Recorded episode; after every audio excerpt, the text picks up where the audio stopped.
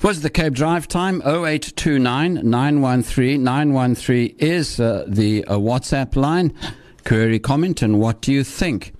Ireland and the Netherlands became the latest countries to suspend their rollout of AstraZeneca over concerns about clots resulting after the injection. So far, more than 350 million doses have been given out across the world, but countries including Denmark, Norway, and Bulgaria have suspended the rollout of AstraZeneca after reports of blood clots developing in patients who've received the shot. We now chat to Director of Research and Development at the University of Western Cape, Professor Burtram Fielding. Welcome. Good afternoon, Shafiq.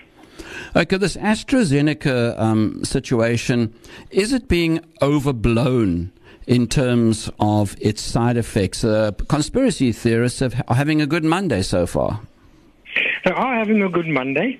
However, we need to keep in mind that we are essentially in phase four um, of testing these vaccines. Um, efficacy was dis- uh, established in, in phase three. And this massive rollout, um, which is part of an emergency approval of this vaccine, is really now about determining the effectiveness and the safety of these vaccines.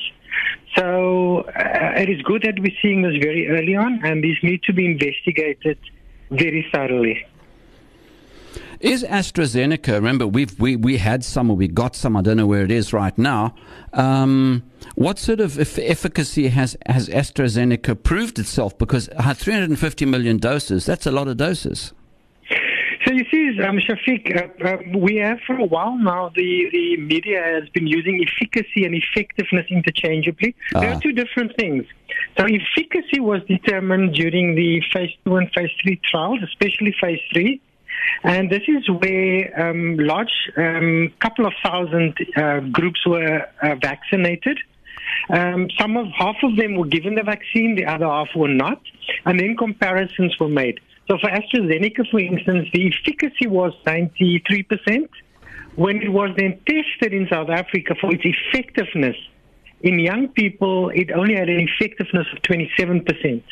So the the reports were then saying in young people with mild COVID, it is not very effective, and that's why we stopped using it. We still do not know what the effectiveness of the AstraZeneca would be in older patients who are, have a higher uh, propensity to develop severe COVID. So the effectiveness in older people for with severe disease could still be better. Mm-hmm. And then that's the difference really between the two. So just quickly tell us the difference between efficacy and effectiveness, just one more time, so people listening to us can also grab hold of the meaning. So efficacy is tested typically in phase three, and it's um, a very specific population group and that population group, a study group, would be divided into two. Half of the study group will get the vaccine, and the other half would get a placebo, mm. so not the vaccine. And the comparison between those two would be made. Effectiveness, the vaccine is now given to the 350 million plus people. And the what the people eat, their genetic makeup, the variants around, what medication the people are taking, all of those could impact on the effectiveness. So effectiveness is determining um, a measure under real world conditions. So is AstraZeneca doing the job? Yes, um, they've had to pull it back.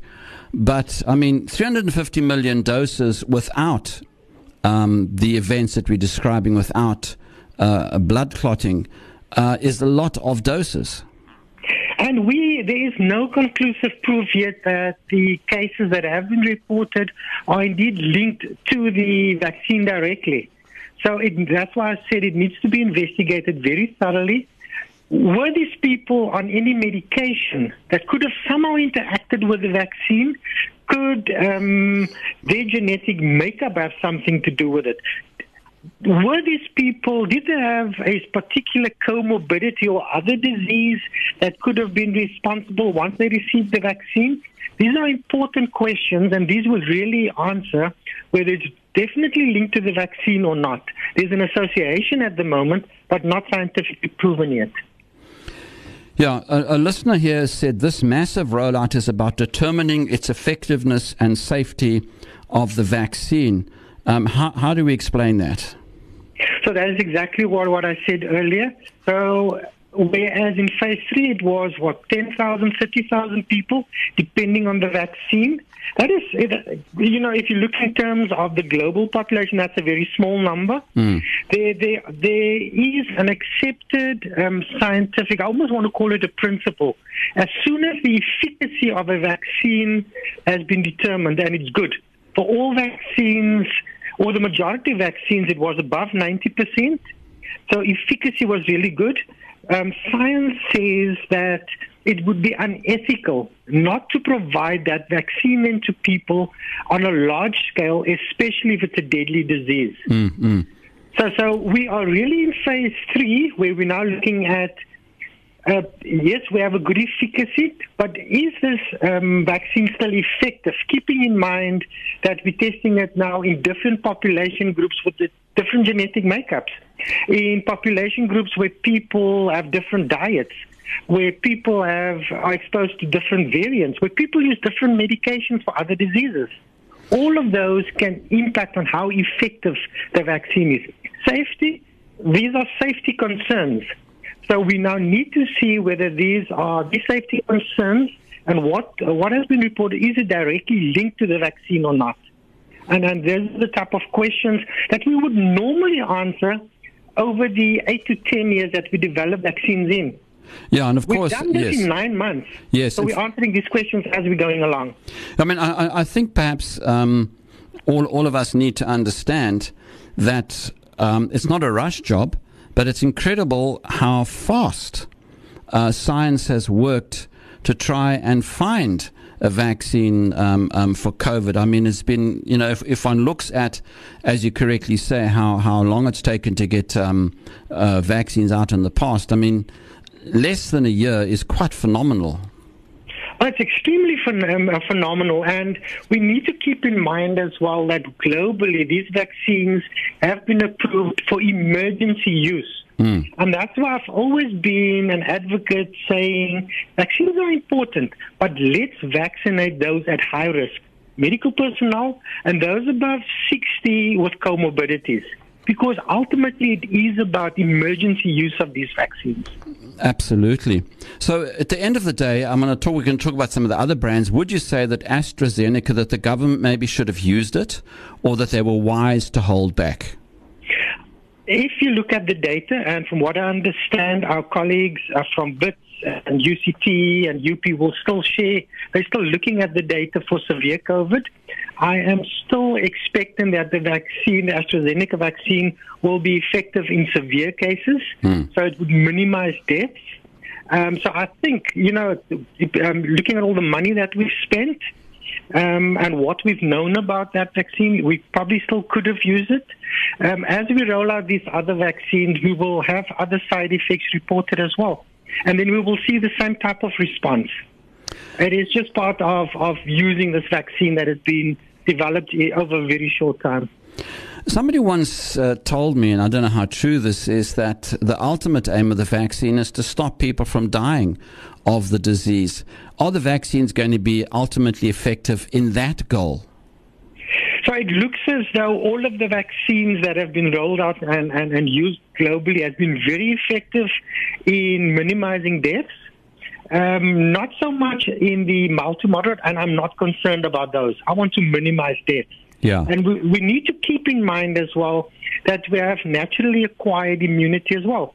There are some studies now that are saying between 30 and 60 percent of South Africans have been exposed to this virus and they have antibodies. Mm, so mm. we can't neglect that. That with vaccination program of high risk individuals would minimize the deaths that we that we would expect otherwise. I mean, this is something we've spoken about uh, the natural propensity for the human mechanism, body, physiology, to develop a resistance to uh, uh, um, COVID. And I mean, the, the way that our numbers have, have dropped uh, I mean, there's no vaccines in this country, but if one looks at how numbers have dropped, and I don't think it's just because of, of lockdowns. To me, it seems to be a natural kind of attrition, whereas you, you've said in the past that people can develop um, a, a resistance to it. And I think it's a bit of both. Um, I do agree with you. Um, I've never been a fan of the lockdowns. Lockdowns have delayed the numbers, they've not stopped the numbers. Um, yes, it is. Uh, people, uh, you know, developing uh, an immune memory to the virus. But these viruses, when they mutate, and each time a person becomes infected, these viruses mutate, and that's why we have variants. It's always been my theory, and there's a, a, a big school of thought around this, that viruses mutate to spread easier, mm. but not to become deadlier. Because the ultimate aim of the virus is to reproduce and to make more virus. So it would want to spread and keep the host alive. So it's almost a co-evolution between us and the virus. Yeah, it's an interesting relationship, isn't it? Us between a thing that we can't even see. It's amazing. And, and keep in mind where these viruses come from. They come from bats. Mm. And bats have hundreds of years co-evolution with these viruses, and they are hosts, they are carriers, but they do not even have symptoms anymore. With the with the common cold, the four common cold coronaviruses, we see the same thing. We have cold-like symptoms, you know, but very very few deaths. Will COVID uh, go the same way? I would not be surprised if it does. Um, look, I'm not even a medical expert, but my instincts. Um, uh, and I look at I look at things from a historical viewpoint are telling me that that might just be the case. Um, if you look at the case of, of Spanish flu, Spanish flu never went away, but people didn't die from it anymore. Yeah, exactly. 1918, um, uh, between 50 and 100 million people died. Variants of that um, Spanish flu is still around, but we now have immune memory um, against that. And I think it's the same we saw last year. Last year there was a drastic decrease in flu numbers. Why? Because uh, my, theory is that one of the reasons we were, because of travel restrictions, mm. we were not bringing in new strains during our winter from the north. And so our population had immune memory, so we could fight against these circulating um, flu strains. And I think we might see the same. This might become one of the circulating coronavirus. Now, let's quickly get on to some of the the other um, uh, vaccination. We've got Pfizer, Moderna. That seems to be the Rolls Royce one, if I'm not mistaken. We've got Johnson and Johnson, which is now being uh, applied in South Africa. How do these two other? I mean, these are the two other big makes. How do they compare? And of course, we've got Sputnik from from Russia as well. So you know the the technology is variants of, of each other. So some of them use RNA directly from the, the genetic material directly from the virus. Others use DNA, so it's a variant of the genetic material. So they behave more or less the same. And that's why I am convinced that we will see similar type of challenges and victories for these others as well. The mm-hmm. more um, these vaccines are rolled out, the more data we gather. The more data you gather, the more positives and negatives you will find. I'm more concerned about some of these inactivated um, or attenuated, weakened vaccines out there. Uh, these are whole viruses that should not be infective, but there is such a thing as reversion, so they can become uh, deadly and become the original virus again. Those I'm a bit more concerned about, but we have repeatedly said, even for the vaccines we're currently using, there is no long-term safety data. We only have them now for about seven months, eight months. So we will only have long-term safety data the more and the longer we study these. Are any numbers starting to come through in countries that have been successful in a vaccine rollout? I know Israel, but they've got a very small population. Uh, they've had pretty much of an extensive rollout. I know the United Kingdom so far have vaccinated, I think, one third of the vulnerable population. Is it too early to tell right now how these vaccinations, what overall effect they are having? Very interesting question. So I've seen some studies and some reports in popular media saying, oh, vaccines are working now because all of a sudden we're seeing dropping numbers and we're seeing dropping deaths. We must be very careful, even there, um, you know, to have to use anecdotal evidence as proof. Uh, vaccines, some of these take two shots and they're about a month apart. takes about four to six weeks for the body to have a full immune response to it. Not everybody would have uh, be protected. You could still be infected. You could still spread the virus. So I'm very, I take it with a pinch of salt when I see that uh, the reports are saying that you see this huge drop due to the vaccine. I think the vaccine is playing a role, but it is also the normal factors, changing people's behavior, you know, where people go, are they masking?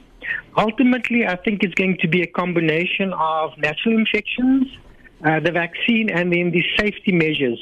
Um, and those will determine whether numbers go know, up or down.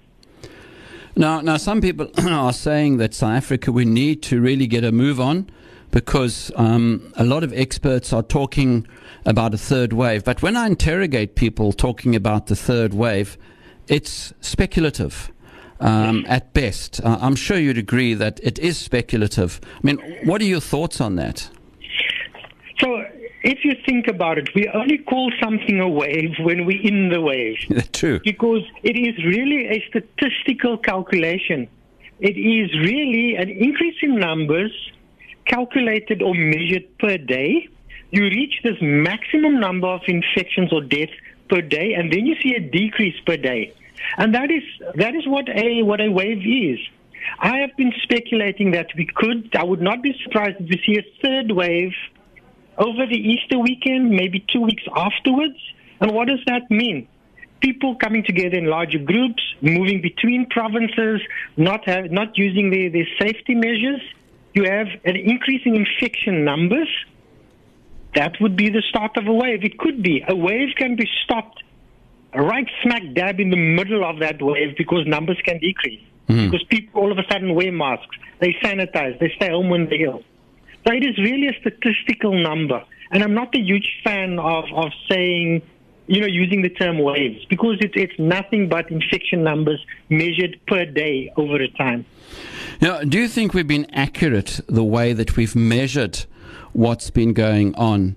Um, I know that the medical profession or medical statisticians use um, something they call uh, deaths that are unusual. I can't remember the exact terminology. And excess death. Excess death. When you look at that, um, excess deaths have been very high. I mean, as much as 100,000 as opposed to the uh, numbers given to 50,000 in terms of COVID. I mean, how do we get our heads around that? Even if you look at the, the positive numbers, Shafiq, um, last I checked, we we had something like 9 million or 10 million tests in South Africa. We only had 1.5, 1.6 million positives. Researchers are now looking at blood samples collected in particular areas. And they're finding that those blood samples, um, some groups looked at 5,000 blood samples, between 30 and 63% of those blood samples seroconverted, which means they had antibodies. So those people were infected were never tested because they were either very lightly symptomatic or no symptoms. So even the numbers that we have reported as positive, as way underreported. You only go to the doctor if you really feel ill. Um, so, and that's a global a global trend. It's not just the South African trend. I do not think that it is up to sixty percent. Testing five thousand people in a particular area is not representative of the country. I think in the end we would have between 20 and 30 percent of, of South Africans probably would have been infected and they recovered with many of them without any intervention. So similar for, for, similarly for deaths as well. But we also need to keep in mind, and the MRC mentions this during level five lockdown, for instance, how many people were turned away from the clinics and mm, the day mm. hospitals? Mm. Um, it was meant to see critical cases only. How many potentially critical cases did we miss? So the excess deaths could make up a, a fairly substantial portion of that as well. In, in, in China, for instance, it was reported because of the fear and panic that people had, people did not go in for TB medication and HIV medication.